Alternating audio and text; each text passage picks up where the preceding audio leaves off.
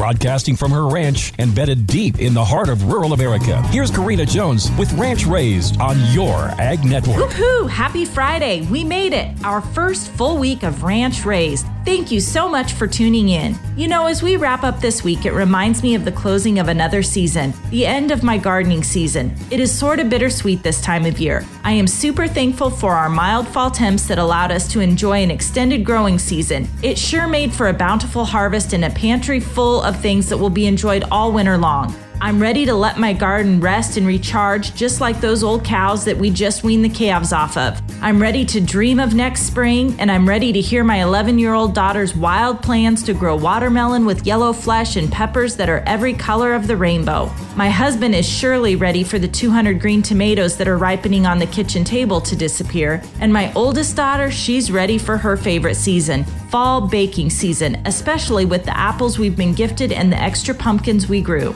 Enjoy this season, enjoy this weekend, throw a roast in the crock pot and bake a special treat. Get those Halloween costumes planned and the candy ready because those little trick or treaters will be at your door before you know it.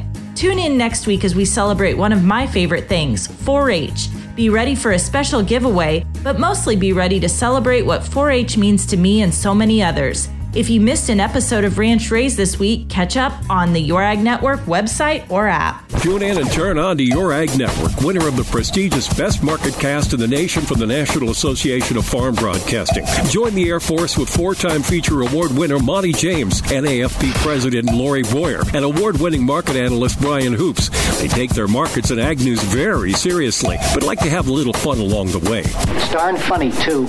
Check out Your Ag Network on this great American radio station or hit youragnetwork.com. Well, I like sometimes they're funny.